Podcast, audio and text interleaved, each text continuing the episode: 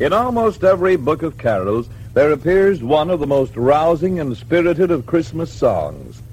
It even appears in the Church of England's Book of Common Prayer, though its author was once forbidden to appear in the Church of England. As you can guess, a fascinating story goes with our Christmas fantasy today. But talk about fascinating things. You'll be more than fascinated with this suggestion of ideas for Christmas from a friend of ours.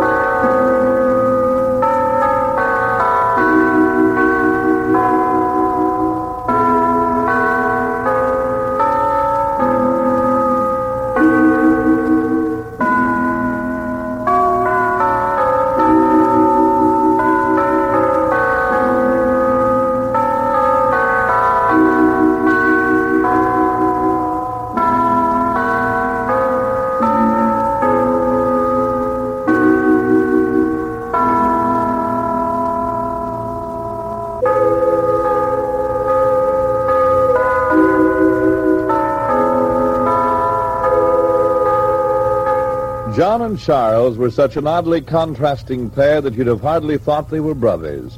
But then there is room for varied personalities in a big family. Charles was the 18th child, and I don't know how many more followed him. Perhaps even his somewhat distracted father, a clergyman in the Church of England, also lost count.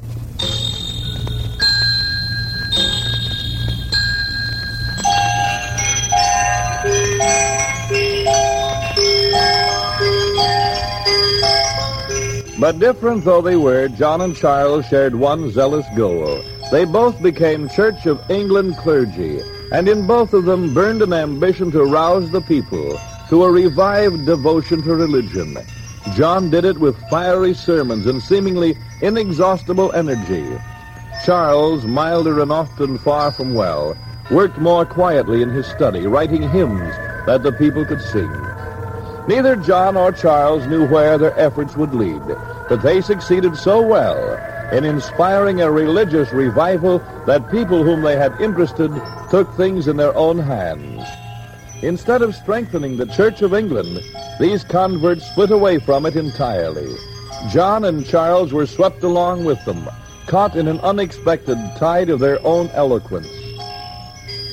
To the end of their days, they maintained they were Church of England clergymen, but the world and the Church of England thought differently. They were denied the use of Church of England pulpits, so they preached and sang their hymns on street corners, in barns, in country cow pastures. And whether they ever intended it or not, John and Charles earned for themselves the reputation of being those rebel Wesley brothers, those Methodists. On their leadership was founded the Methodist Church. Certainly it got a good start with John Wesley preaching his sermons, even traveling to colonial America where he preached over 40,000 sermons. Charles went with him. A job assured him as secretary to the governor of Georgia. But the southern climate sapped his strength. Or perhaps his energetic brother John set too rugged a pace. At any rate, Charles returned to England and continued to write his inspiring hymns even on his deathbed, too weak to hold it, while his wife wrote it down. Neither John nor Charles of England. To the end, they were labeled rebels and outlaws. But Charles did get some recognition from the church that had ordained him. It happened that when the Church of England's Book of Common Prayer was being revised and reprinted, the typesetter came up against a problem. The text failed to fill the page. So what to do?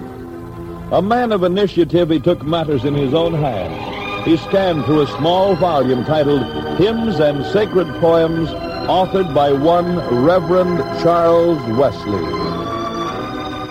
Ah, here was a poem of about the right length, and a good rousing one, too. And into type it went, and out it came in the Church of England's Book of Common Prayer. There were, it is said, several efforts made to have the hymn deleted in future editions, but the people liked it, and so it stayed. Almost a hundred years later, the Englishman, Dr. Cummings, adapted a ringing chorus written by Mendelssohn to fit the words. And it turned out to be a lasting combination. And a final irony you may appreciate, the music had been written by Mendelssohn to celebrate the anniversary of printing. So even the typesetter who slipped Charles Wesley back into the Church of England by way of its prayer book gets a sort of a remote salute for his effort. A rather surprising accumulation of coincidence. Perhaps Mendelssohn would have been most surprised of all, for in writing his chorus, he remarked to a friend who admired the rhythm of it, yes, it does have a swing that carries it along. Perhaps it could be adopted into a march or a processional for a parade. Of course, there's one thing it's quite unsuited for. It will never do for sacred words. How wrong Mendelssohn was is proved in today's Christmas fantasy carol, preserved for us by a typesetter's whim. Hark, the herald angels sing.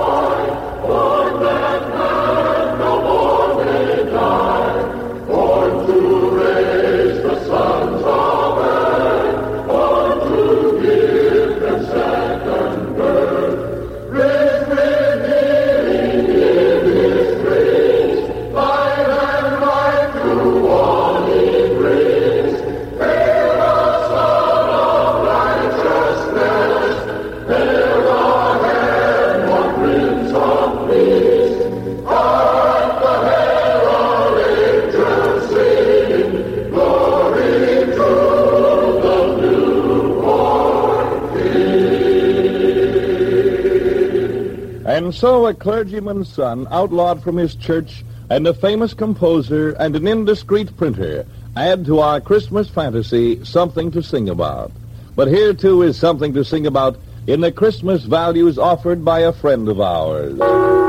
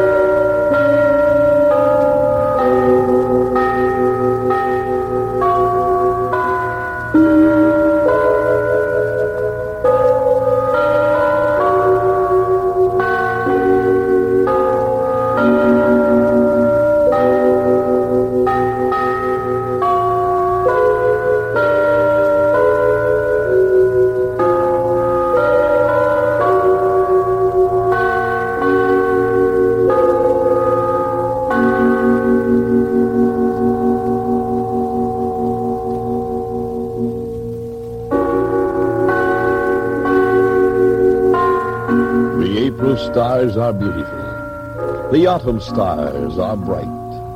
But oh, the loveliest of stars are those on Christmas night. That night they are a part of earth, the snow, the angel's wings, the sparkling hearth, the candle glow, all gay and friendly things. They are the lighted window panes. They are the children's smiles, the lantern hung, the carol sung across the snowy miles. They silver all the roofs of town. They glisten on the tree. A kind of starry wonder lies on everything we see. This Christmas and through all the year, may heaven its peace impart. May all your roads be radiant. May stars be in your heart.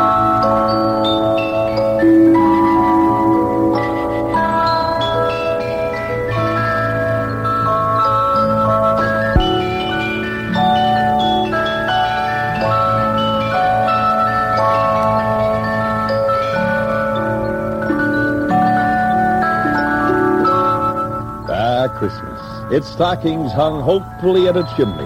Its carols ringing the rafters. Its candlelight and star-tipped trees. Holly and mistletoe. All add enchantment to the Yuletide. Take holly, a familiar part of the season. Did you know that holly, ancient superstition of the season, once had white berries until it was fashioned into a crown to be worn on a cross in Calvary. Since that time, its berries are forever stained blood red. A quaint belief that adds symbolic emphasis to each thorny green holly leaf and red glowing berry that adorns your gift packages or decorates your table. Some think the holly blessed with holy blood is a powerful charm and pin it to their doors to ward off evil. And speaking of Christmas berries, the pearly white berries of the mistletoe have a special significance as well, and a more romantic one. Each one, according to ancient belief, is full payment for a kiss. But watch your step. Don't spend this magic coin carelessly, for if you observe tradition faithfully, when the mistletoe is out of berries, you are out of kisses.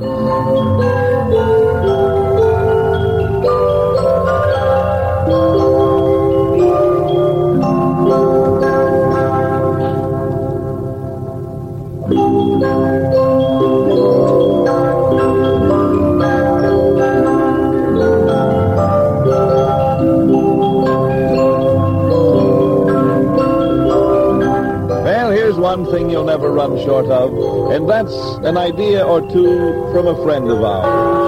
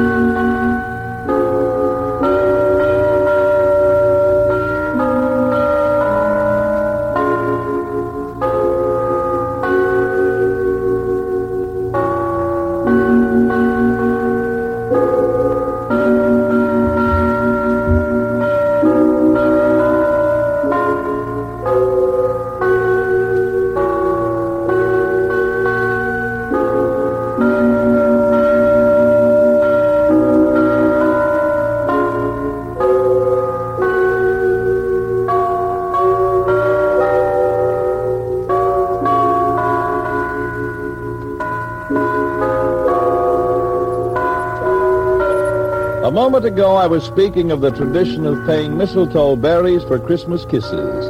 Perhaps you may, with a shrug, decide to disregard the tradition. Let me give you fair warning. Pay for those kisses honestly, or you'll risk the anger of Frigga, queen of all the Norse gods. She it was who set the price for each kiss long ago. Why, any queen goddess would concern herself with such trivialities makes a good Christmas story.